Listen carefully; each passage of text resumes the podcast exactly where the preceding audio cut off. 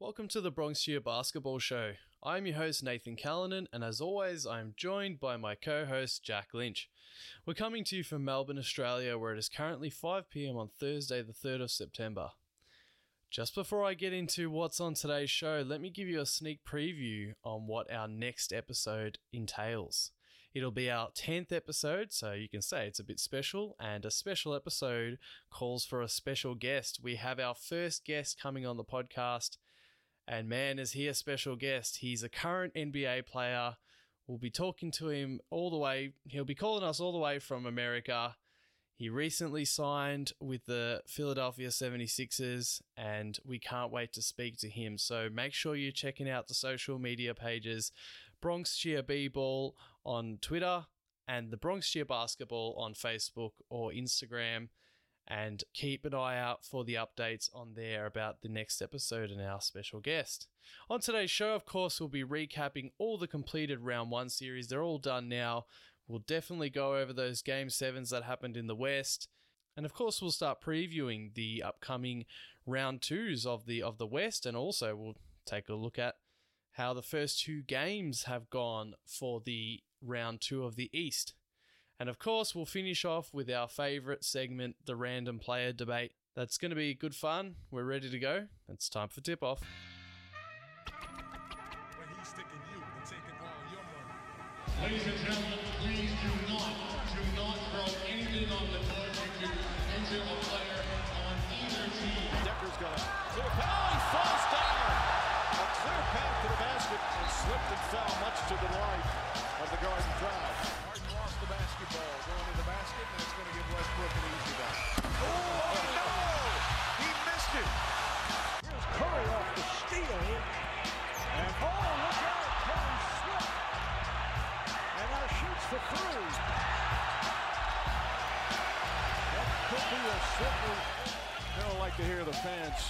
cheering. I'm, I'm surprised by that, and and the players are telling him not to be doing that.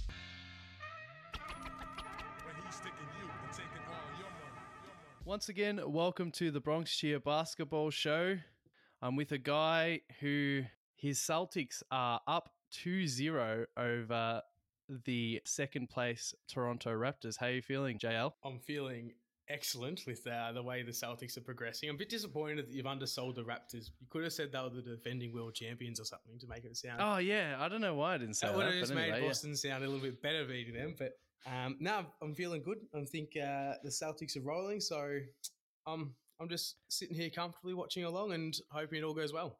It's probably my natural instinct to, yeah, undersell a team that Boston is losing to. Uh, sorry. Oh boy. see, you see, you see what my brain does. I just can't talk about Boston winning. You just have to come and accept it. Yeah, so we will talk about the goddamn Celtics later. It is spring in Australia. It is a nice weather. Yesterday it was 21. Did you catch a bit of sun? Always got to get your uh, your hour hour outside, make the most of it. Went for a nice bike ride. That's it. I've started uh, actually playing a bit of basketball at the front. My back's getting a bit better. Playing a bit of basketball with my little brother.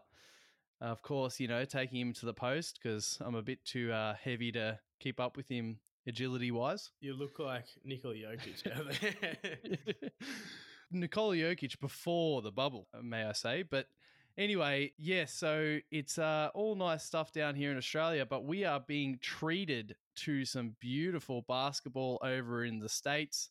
We've had two game sevens. One was yesterday, one was today.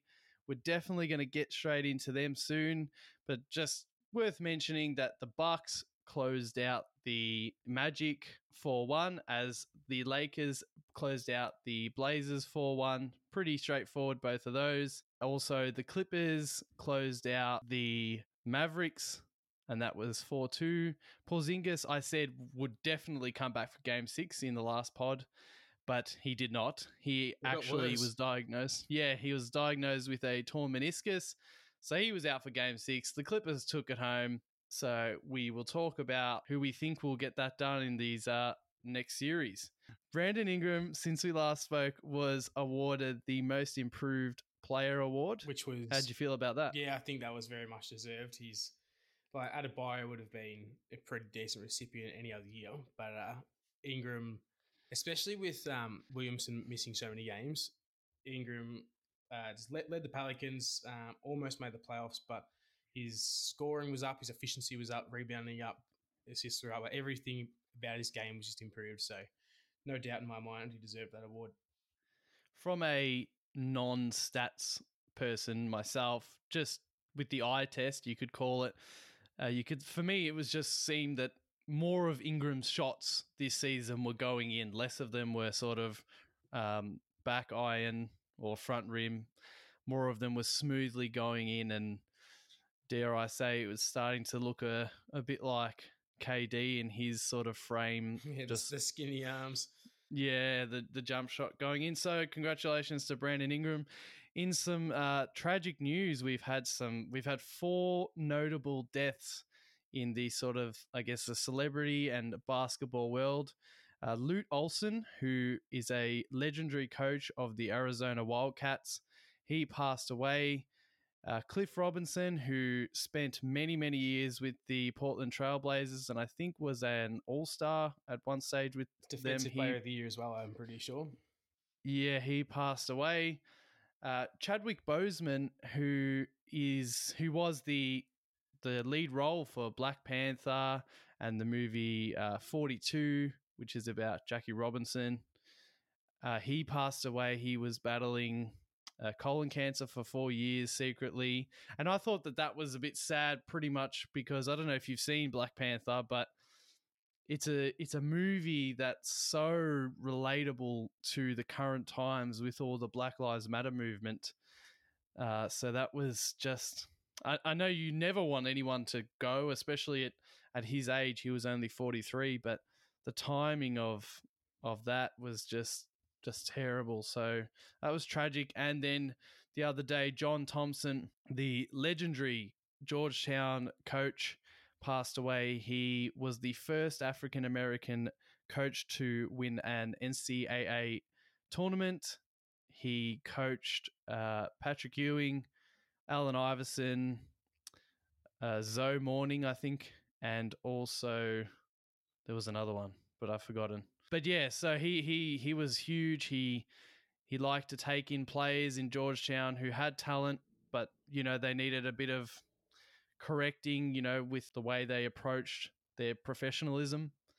And Allen Iverson has said many times that he said basically thank you to Coach Thompson for saving his life. So, bit of a bit of a sad note Mm. over the last um, exciting week of Game Sevens, but we uh, we're thinking of those passings and uh, may they rest in peace. But let's get to the good times. The Nuggets and the Jazz went all the way to seven. The Mitchell and Murray show continued on all the way through to, you should say, game six, because they dropped, Murray dropped 50 in game six and Mitchell dropped 44. In game seven, it tightened up like all game sevens do, and they both didn't have a great night. But Mitchell averaged 36.3 points over the series. He shot 51% from three off 9.1 attempts and he was playing an average of 38 minutes per game of the series. He had an effective field goal percentage of 63%, and he was just phenomenal. And on the other side, Jamal Murray was awesome as well. He averaged 31.6 points per game. He had 6.3 assists, and he was just amazing, especially from games four to six. The final score of Game Seven was eighty to seventy-eight. It was a it was a classic. Mike Conley had the chance to win it at the buzzer. Unfortunately, it went in and out. Have you seen that photo, JL, where Donovan Mitchell standing there with his hands up, almost like he's celebrating, and the ball's like halfway down? You seen that one? It was so close. Yeah, I did see the photo. the Jazz put up a mighty fight. I wish that they had Bogdanovic in so we could have seen them at their their full abilities. But in fairness, the Nuggets didn't have Will the Thrill Barton, and they also only got Gary Harris back late. So apart from the guys being phenomenal, did you know, JL, that they combined for the most points ever in a playoff series?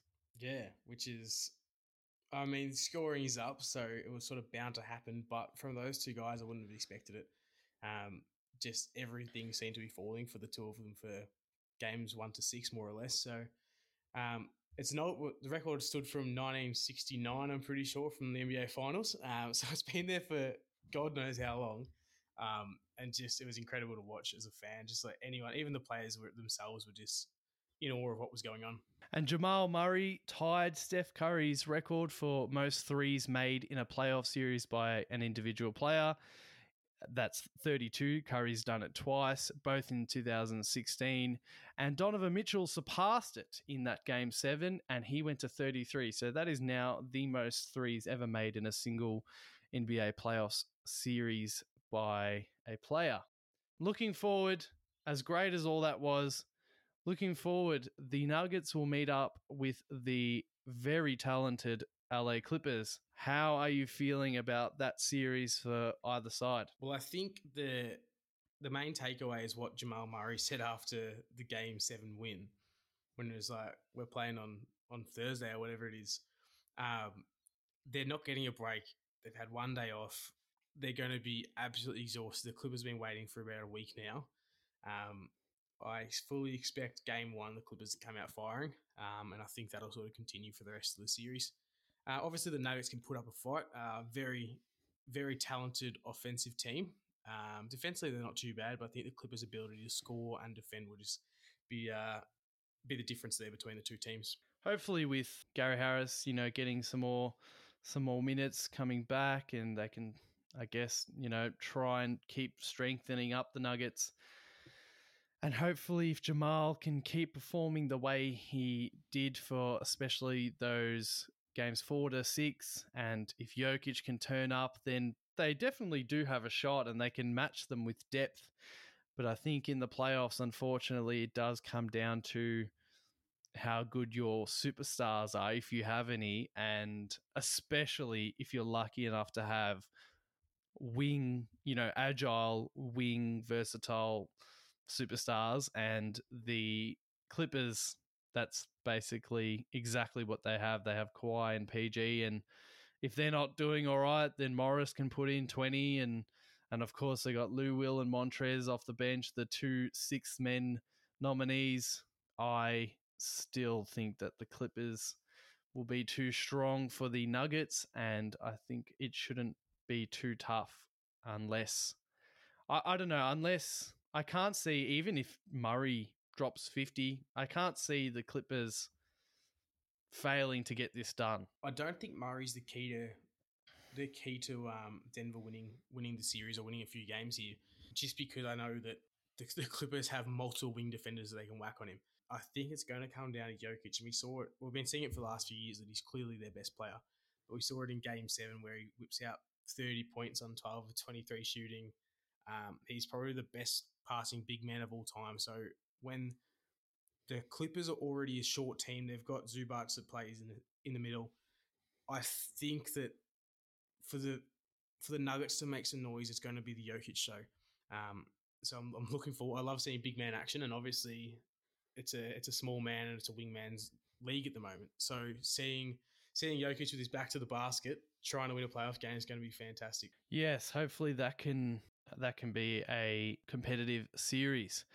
Now, moving on to the other exciting series that went down to seven. The, the LA teams had some nice rest waiting for these games to finish.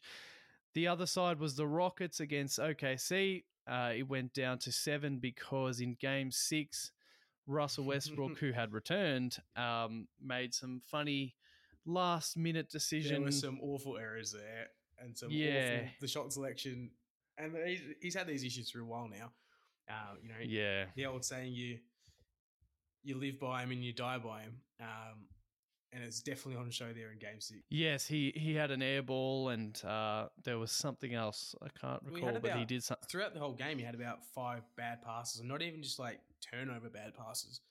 They just missed the target or like just went straight out of bounds. Like usually turnovers are a defender gets a hand in the way and deflects it or something like that. But he was just off the mark for the full 48 minutes there, and then he had another one down down the stretch where just an errant pass went straight out of bounds. I think uh, many people, I mean, we can keep going and going, but I think many people know how much I love Westbrook.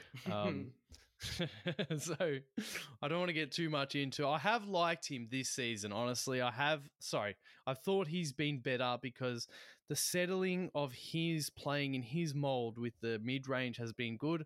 However, I don't know. Benefit of the doubt, I guess, just coming back and having to gel again. He was just terrible in that game six, and he wasn't much either in game seven.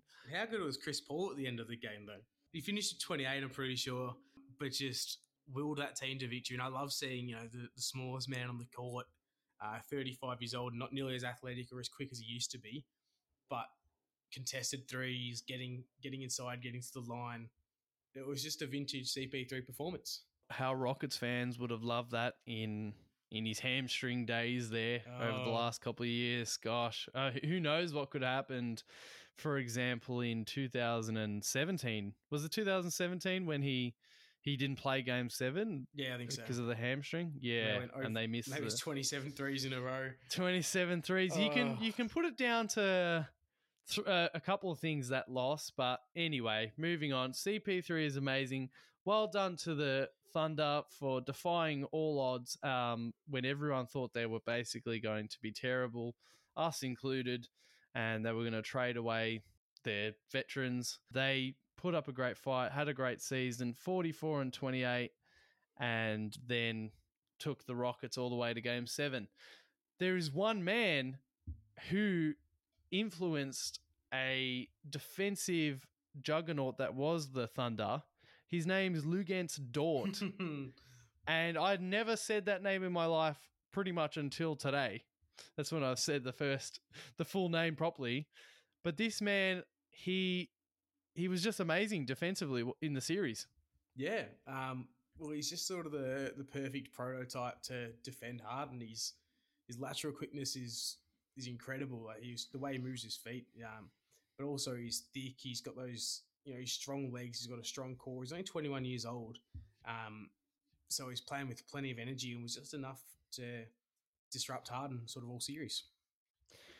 Undrafted Sun Devil out of Arizona State University, Dort. He's uh, come from a nice defensive structure there. And he had an amazing game seven. He had a career high 30 points after his career high was 23 during the season. And, and did I mention that he's a rookie? He's, he, he was an undrafted rookie, and he actually joins LeBron and Kobe to be the only players 21 years or younger to score 25 points in a game seven. You're putting He, uh, you're putting Lou Dort with company.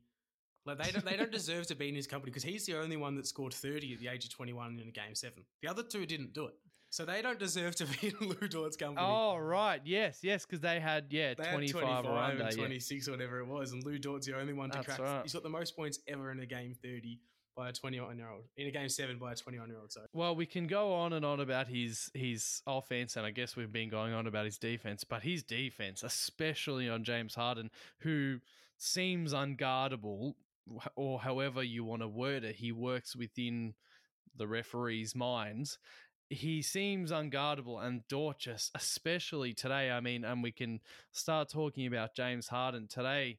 Yes, he's been sort of, you know, suffocated by Dort and the Thunder's great defense. But what is it with James Harden and going missing in the playoffs? And don't hit me with Nave. Let me tell you some stats to tell you that he doesn't go missing because I don't care about stats right now. If, if we must say stats, he had 17 points today, 4 of 15, 1 of 9 from 3. But you know what? While I'm ranting, it's not actually about the 4 of 15, 1 of 9 from 3.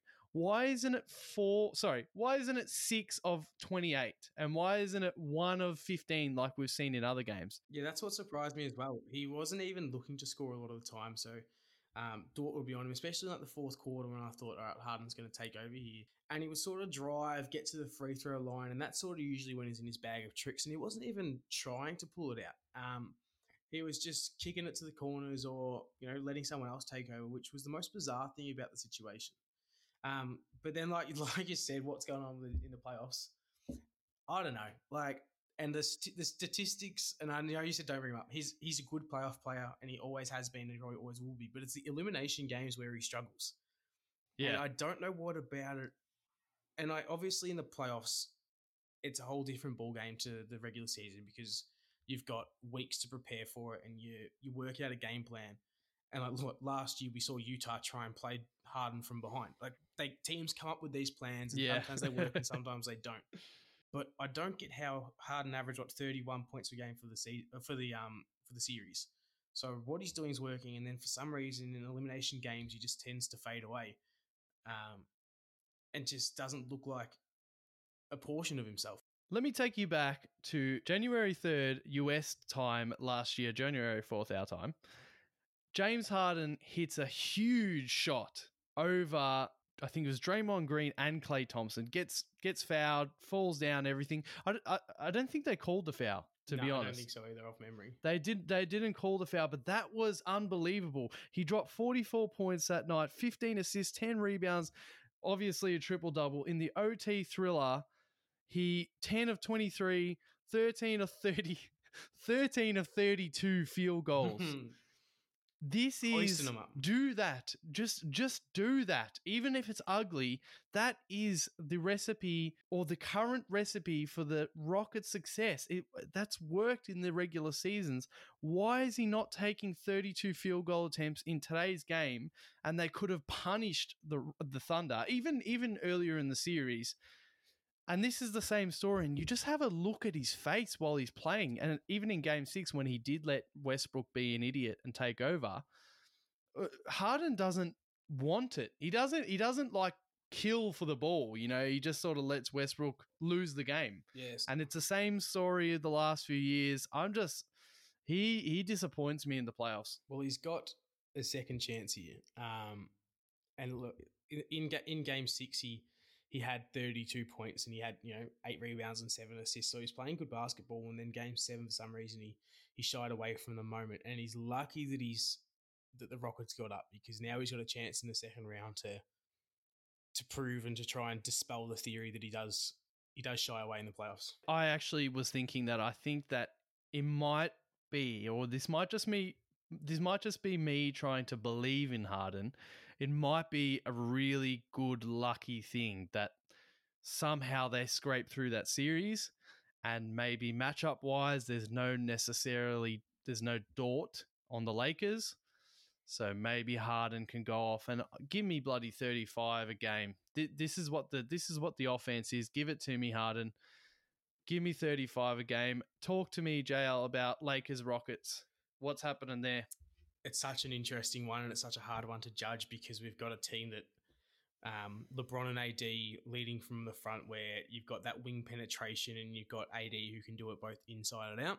And then you've got the small ball Rockets. So it's just like you got the complete opposite teams trying to play, trying to play, or they're going into a seven game series. And which, whichever way you argue, you can be like, well, how are the Rockets going to try and defend uh, AD when they've got the small lineup? But you can also put it back to how are the Lakers going to try and defend all these smaller Yeah. players and quicker players? So, look, in terms of what's going to happen and how it's going to happen, I don't know. I don't know how the Lakers are going to try and match up, and I don't. Maybe they'll try and go big and keep JaVale on the floor, um, and try and let PJ Tucker take those corner threes. Maybe they'll try and match up to the Rockets, but you would assume going into the series that the Lakers are the better team. They've proven it all year. Uh, other than game one, they dominated games two to five against uh, the Trailblazers. So you, my gut, my gut and my brain both say the Lakers. However, I've never seen a series like this where they're both so they just counteract each other. The two teams. Yeah.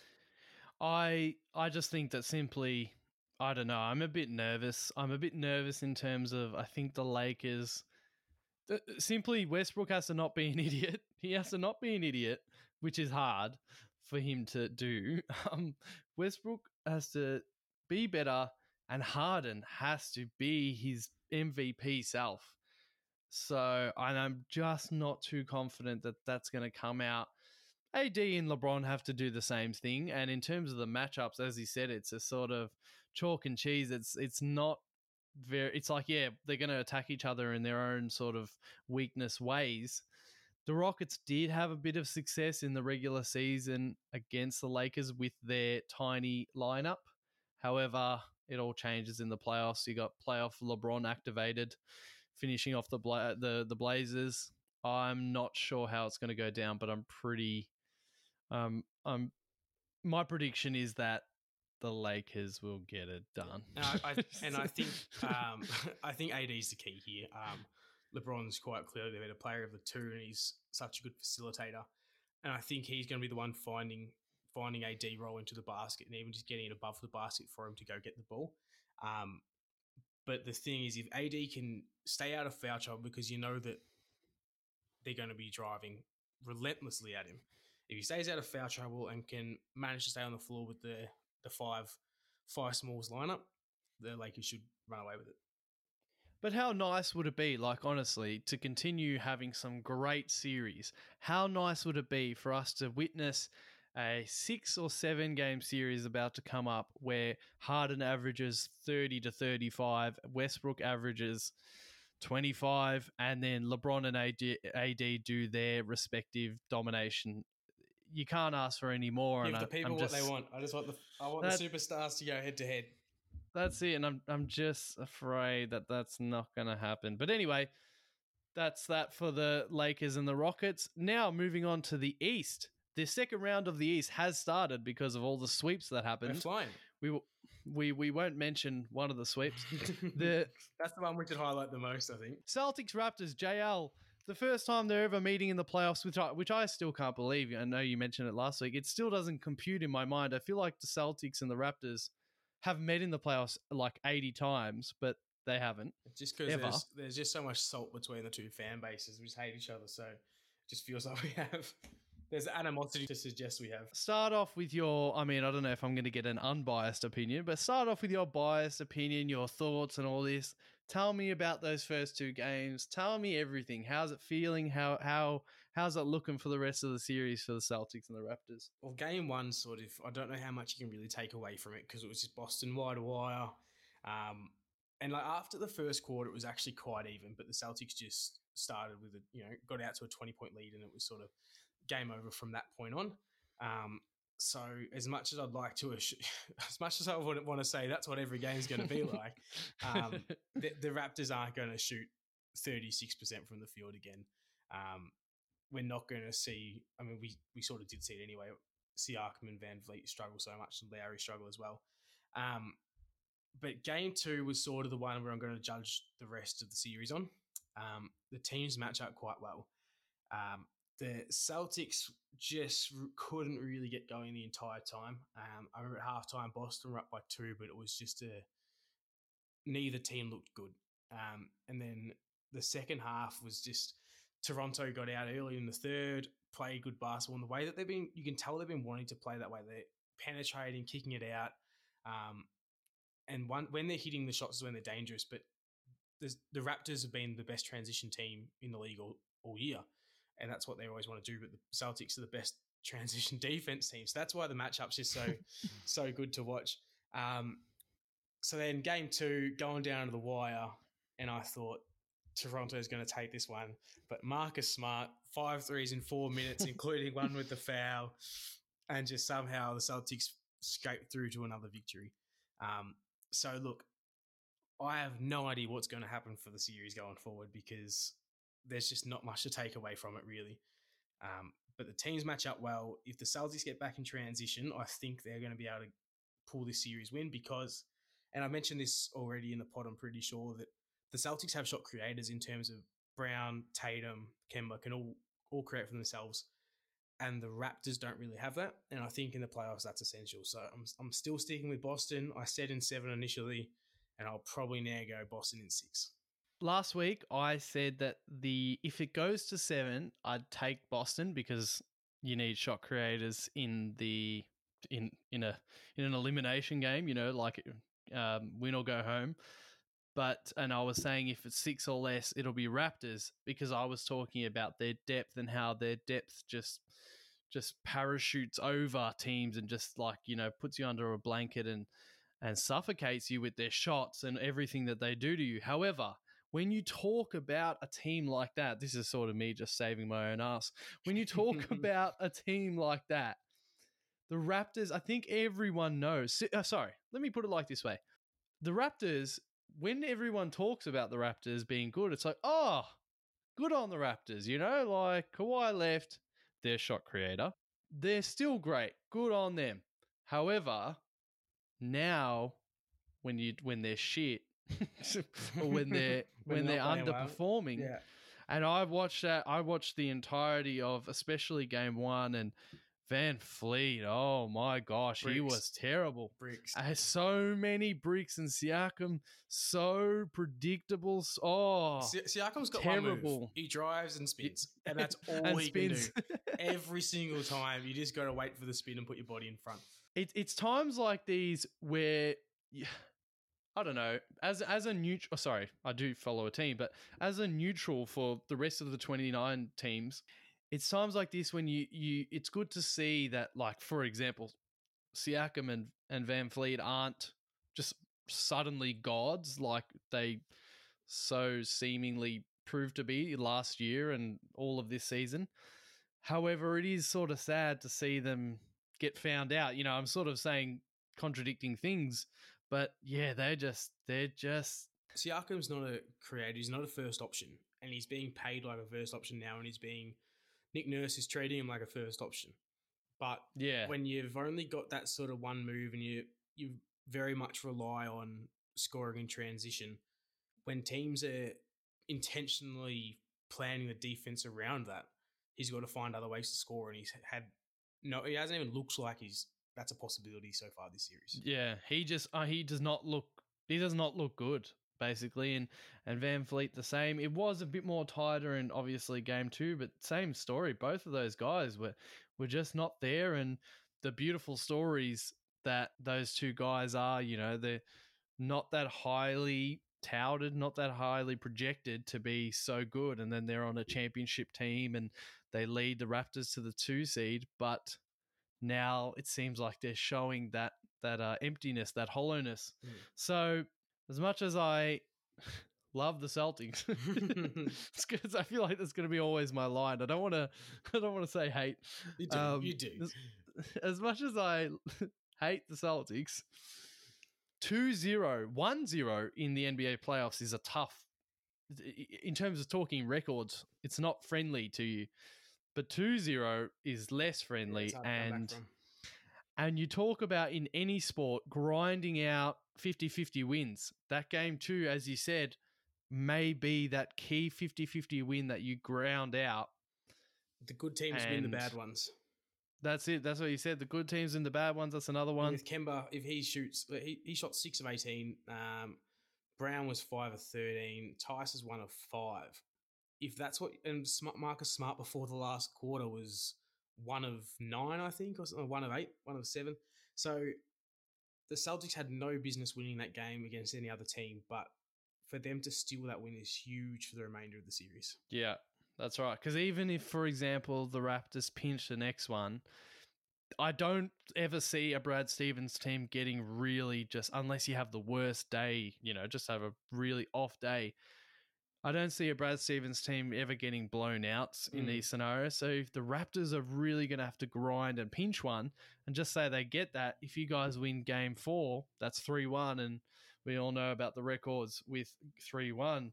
So yeah, I, I, I'm taking the Celtics now. Basically, the Raptors' lack of star power is really coming to the surface, and it's unfortunate for them. So And before we move on to Nave, we, sp- we, we, we spent some time on Luguentz Dort as the breakout player. But what about Robert Williams the third coming in? In the two games, he's 10 from 10. He is playing some good basketball. Like, I know this is the Celtic fan of me, but he just looks comfortable on the floor at the moment. and I'm just, I'm just stoked. And I'm, like, you must be seeing it as well. He looks good out there.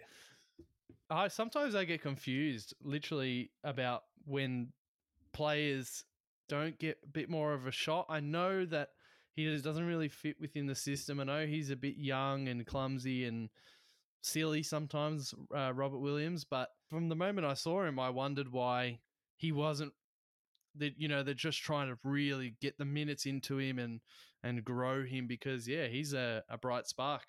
It just looks disruptive on the on the defensive end at the moment, and just one of those players like DeAndre Jordan made a career out of it. You put the ball up at the rim, and he's Yeah. gonna, he's going to go get it. That's it. So let's move on because I'm Let's sure not. I'm going to have to I want to keep talking about. I'm sure I'm going to have to keep here. I, I I said to Jack before we got on and started recording that the only thing keeping me sane and the only reason I'm not like really like falling apart is I'm so sure that the Clippers are going to beat whoever comes out of the East and win the championship and or or and I'm I'm pretty sure the Lakers can do it as well. So knowing that the the Celtics in my mind aren't going to win the championship is is keeping me sane. So but um, we'll continue hearing about it for the next few weeks. Don't you worry. I'll, I'll be in you. All right, so now the other series, the Miami Heat and the Milwaukee Bucks. Currently, after today's result, the Miami Heat are leading the Bucks 2-0. I, I'm probably going to go off here, JL, about the Bucks and Giannis because damn, I'm right. And I last week on the pod, I said I because of my wrong Portland prediction over the Lakers, I'm like I'm not going to say anything silly. I think Giannis is the key Be conservative. but I should have come out and said it. the Heat zone destroyed us with our lack of shooting. The Milwaukee Bucks are struggling with it. Giannis is struggling greatly with it. Brook Lopez looks like the only spark, and that only happened today. Oh, well, sorry. He did all right the other day as well, but for me today, he was. Oh, he. Well, sorry. He had only 16 points today, but I just felt that Brook Lopez, defensive, offensive end, is just one of the only good looking things on that floor for the Bucks. The Bucks are damn pretenders. I'm not sure if they say that around the world other than Australia, but the Bucks are pretenders, man. They're look. I don't know where this year is going to go either. Um, we know, well, we saw it last year in the in the second round where Milwaukee had the two game lead over Toronto, and then it obviously flipped quite quickly. Um, but I just don't know what's happening there. They play this certain game style all season long, and then they just slowed it right down for the playoffs. Um, just doesn't look convincing at the moment. Yeah, and I don't know. I just and they've been playing like that for most of the bubble. Call it what you want. I, I'm I'm over it. I reckon that they're they're just hollow. You they're easy to work out. Giannis Antetokounmpo is easy to work out, and I do not think he's. You know, so many people jump on Philly's back about the lack of shooting and blah blah blah. I've said it before, and let me say it publicly on the pod. Giannis is just a longer, worse passer Ben Simmons. Ben Simmons has upped his defense to the defensive player of the year, who that's questionable if he's even really worthy of the, the defensive player of the year. Did we did we say that he won it on the last pod? He did. Anyway, I think we did. I don't know. Ben Simmons has up his upped his defense to that level. Giannis is not as good as passer. Yes, he's great as dunks, but it, great at dunks. That's the one thing he's better at Ben than. If Ben actually wanted to shoot, he would shoot as well as Giannis does. I I honestly believe that because Giannis is not a good shooter. Like that's simple.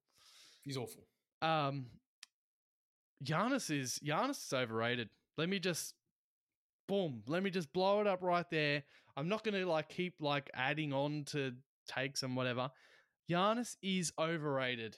He I, uh, so, so- so whenever I see I hope you get him for the random player debate later on because that'll be great. Contradict whenever whenever I see the yeah, whatever you know people talking about who's the best player right now, you see the lists or you talk about who's the best player in the game right now. Yes, he's going to win his back to back MVPs, but the regular season is so different, and and you got players like for who I think is the best player in the game, like right now, Kawhi, who don't care about the regular season. Give me Kawhi, KD, LeBron, someone else over Giannis every day. Who's who? Who's is there another one before Giannis that I'm? I would nearly. I reckon I'd take AD over bloody Giannis. I would take Embiid over Giannis. Harden, Doncic. Where do you sit on those two?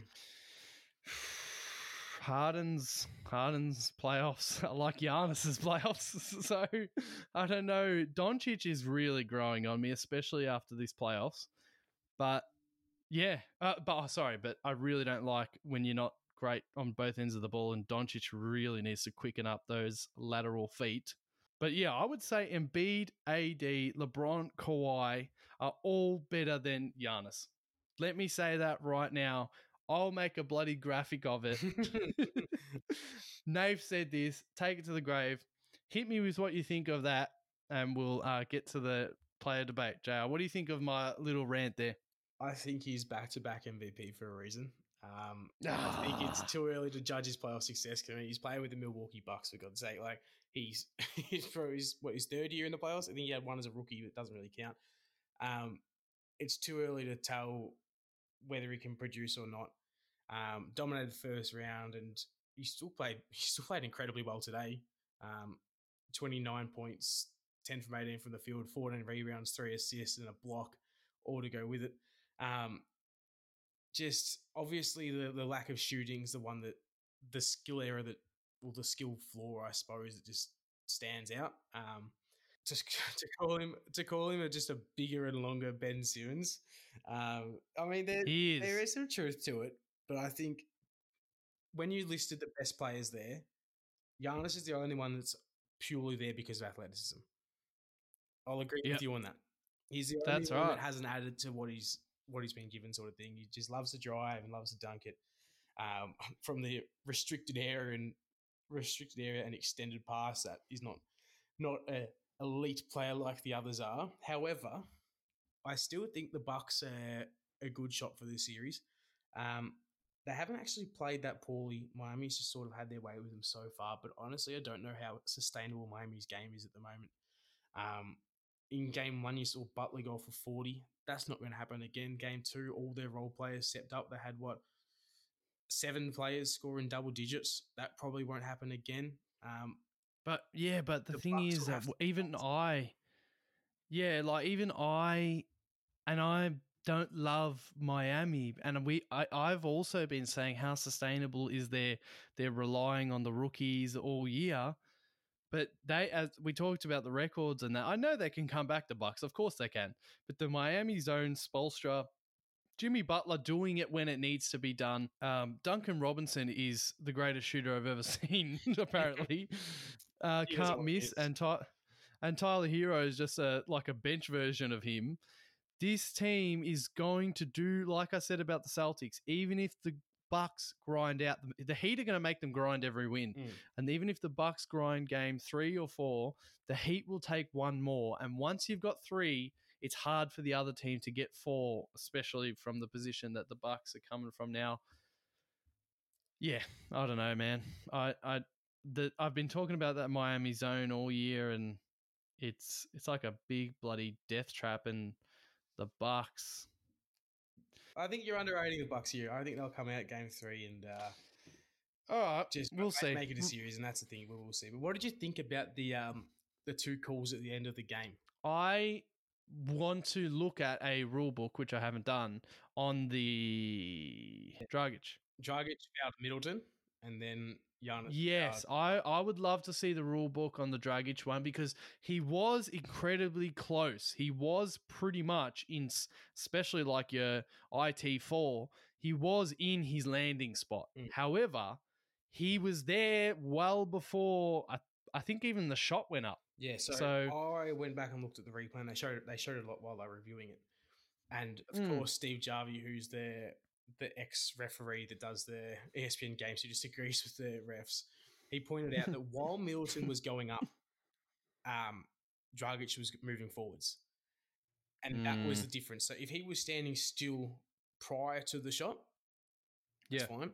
But while Middleton's going up, that's where he's leaning forward. And to me, it's still an iffy call, but you've got to remember they they the refs don't have the they don't have the, the benefit of looking at replays. They were calling it real time, and when you see a shooter land on on a defender because they've taken the airspace, that's going to be called a foul more often than not. Yeah, it, it, it was an extremely tough one, as you said, because maybe he inched closer right at the last second, but he just looks so planted and straight up. But as I said, you know, he was so close to him. So I guess either way.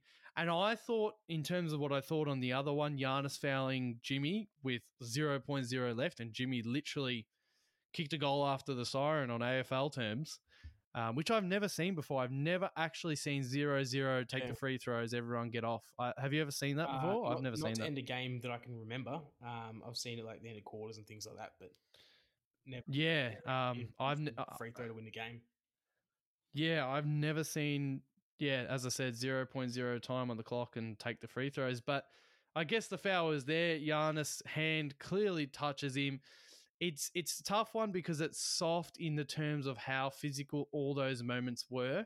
However, I also thought, again, I don't know if other countries say this term, but you know, the old AFL umpire, even a upperer. Yeah, you know, when, when they've made a shocker, the AFL umpires made a shocking decision one end, and the crowd absolutely gives it to them. Maybe some tons of Bronx, Bronx cheers, maybe. And so the next play against the other side, they'll give us a shitty free kick or a, old- a shitty the foul. old makeup call. Um, and Mark, That's it. Marc Davis was the referee that called both of those fouls. So once he called the first one, there was no way he was going to let Giannis get away Yeah. with the second. So that's it. And there would have been, and exactly what I'm talking about. The if a Miami Heat crowd was there, they would have been so disgusted and booing with the what they thought was the the Dragic call, and with the Jimmy call, they might have given some Bronx cheers, saying, you know. Good on you, ref. Thank you for finally giving us one, sort of thing. So that's another Bronx cheer moment was a foul. Both of them pretty much you can give them, can give them, can leave them. Um, Giannis is more of a foul, but the Heat steal it, and the Heat are up 2 0. We will have to see if I just look like a big idiot again, but I, even if the Bucks go all the way to the finals, I do not think they've got any chance against the Clippers, especially. Maybe the Lakers, but especially the Clippers. anyway, It's time. It's time for that favorite time of the week, our random player debate. I'm going to get a player churned out from this randomizer I've got of all the active NBA players. You're going to get a player, jail, and then we are going to argue who is better. Are you ready? Let's get Google open. Let's be quick here. I'm ready to rock and roll. I've pressed the button and I have received Trae Young, Oh, and you have received. oh no. Oh no. I'm trying to channel my Charles Barkley p- pronunciation. J- Jonas Valanciunas. Valentuna Waysource is how he initially said it. Jo- J- Valanciunas Waste. that video is of the. Uh, Oh, Jonas Valanciunas. Oh boy. yes. So get him up. Trae Young, the GOAT. All right. All right, let's get it. Trae Young. Rayford Trae Young is actually, his first name is Rayford. I never knew that. And He's lo- he's lost on just that argument itself. He and he, despite his, have you seen Eight Mile? No. Eminem. Anyway, at- in Eminem's final rap, he says basically he says, "I know what you're going to say about me," and then he sort of bags himself, and that wins the argument because he can't say anything. I know you're going to say that Trae Young is losing his hair. He's got thin hair. Jail. that was the last thing on my mind. I know that you're going to say that his first name is Rayford. However, his his nickname is Ice Trae. You know why? Because he's got ice in his veins. He bombs away from half court on a daily basis. He is amazing. He shoots really good. He's good at offense. He- well in his first in his rookie season, he had 19.1 points per game. And then what did he do in his second season? He stepped it up. 29.6 points per game. He's got a career average of 50 effective field goal percentage. 50 on the dot. His three-point percentage is 34%. Let's bump it up to 35. He always takes a few attempts. He averages 7.5 attempts from three. So that's a good percentage from, from behind the arc. He manages to not go blind, even though the Hawks have the worst colors in the league. That's honestly, uh, th- that's that's the winner there, I would say. He played with Vince Carter, so he's got some wisdom in him. And I'm ready for your rebuttal because I, I got to come up with more shit. well, so you talked about Trae Young's effective field goal percentage at, at 500. Jonas Valanciunas career effective field goal percentage 57. So I've got you covered there. You talk about Trae Young being a good three point shooter. Fact of the matter is he's not. He might he might chuck him up. He might hit him at a whatever rate. So for his career, he's shooting 34.4 percent. Jonas Valanciunas for his career, 35.5. Number of makes doesn't matter. Jonas Valanciunas is hitting them more efficient, efficiently, and efficiency is the only thing that matters in today's NBA. Now, you mentioned what I was going to talk about, but you didn't mention the one flaw that everyone knows Trae Young has, and that is his defense. He is absolutely atrocious on the defensive end, and even you know that. Trae Young is so bad defensively, despite him being a good offensive player, his team is worse with him on the floor than they are with him on it. That is incredible. So while he's on the fo- while he's on the court, the team's plus minus on average is negative three point eight. That doesn't matter.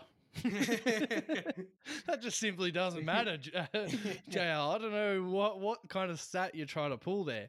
So you failed to mention how many uh, three point makes that uh, Jonas Va- Jonas Valanciunas has had in his career.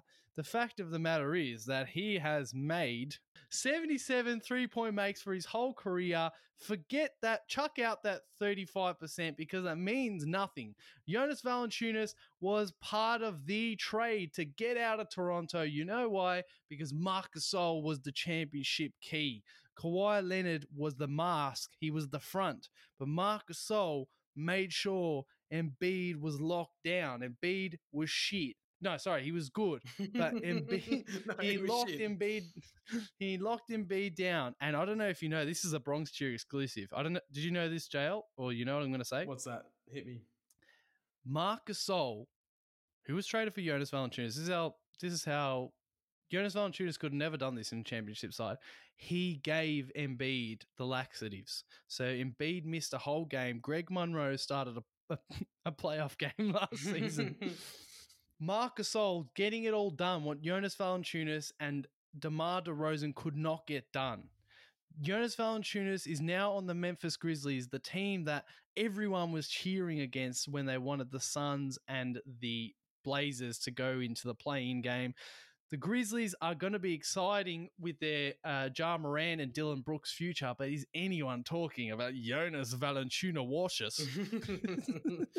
no, Yes. no one talks about Jonas him. is the future. He's going to be the greatest NBA player of all time, and it's just all coming up because Trae Young, he's the reason that Luka Doncic is in Dallas.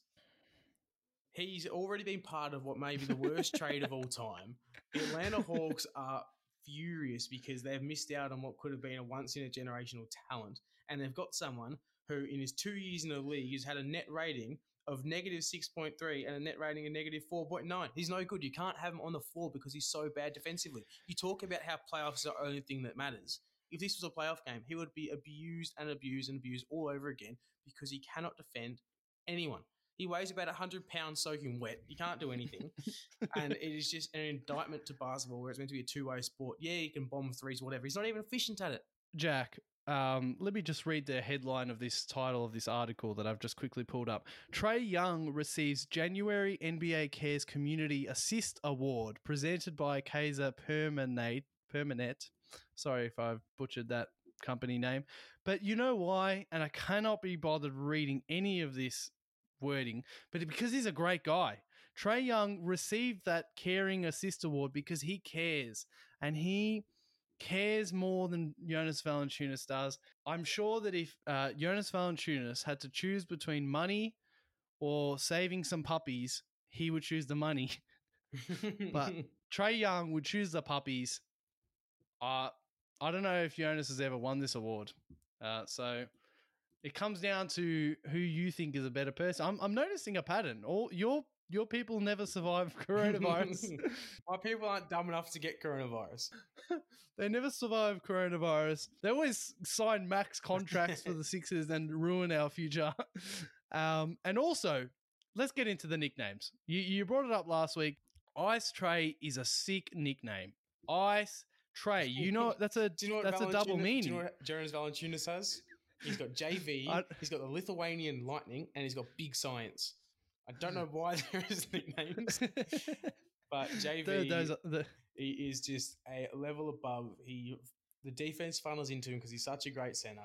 He scores the ball, he passes the ball. He's just an elite player, and Trae Young is a one-trick pony. anyway, his nickname is superior. His shooting is those of Stephen Curry.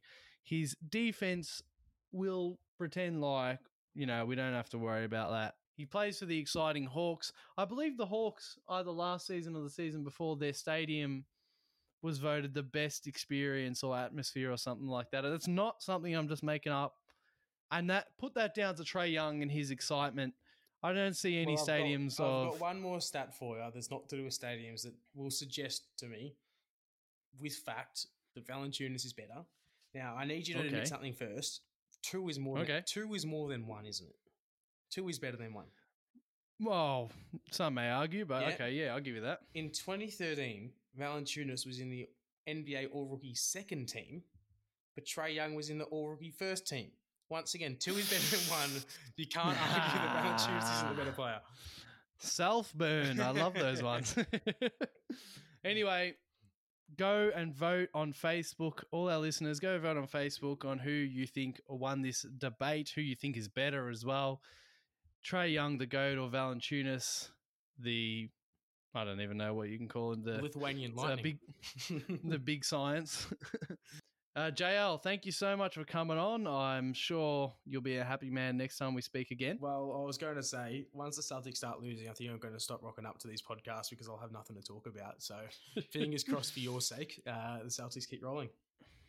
I also want to mention before we go that we have for our 10th upload, for our 10th upload, you could call it our 10th episode, next time round, we have a very special guest. He's an NBA player. I think currently you you'd say he's he's on the Sixers Yep. and he is an Australian. This is probably leading people the wrong way. we'll Uh, leave it at that. we'll leave it at that. He's an NBA player and he's coming on for our 10th upload. Thank you so much for listening. Thanks for coming on, JL. it's going to be rowdy next week. I'm looking forward to it. Once again, I warn you do not miss the next episode of the Bronx Cheer Basketball Show. It is our 10th episode. It's a special one, and so we're bringing on a special guest. It's going to be a great show. He's a current NBA player. We're all very excited, and we can't wait for you guys to get to listen to that one. Keep an eye on the social media pages to hear about the news. On Twitter, we are Bronx Cheer B-Ball. On Facebook and Instagram, we are the Bronx Cheer Basketball. If you're wanting to recommend us to a friend or simply just start listening to the podcast on another podcast directory, we're on pretty much all of them, whether it's iHeartRadio, Spotify, Apple, Stitcher, Podchaser, whatever, you name it. We're simply the Bronx Cheer Basketball. Please consider following and subscribing. And if you are on Apple, iTunes, or podcast, it always helps if you can leave a review and five stars. Thank you so much for listening. Definitely tune in for our next episode when we'll have an NBA guest. Talk to you guys later.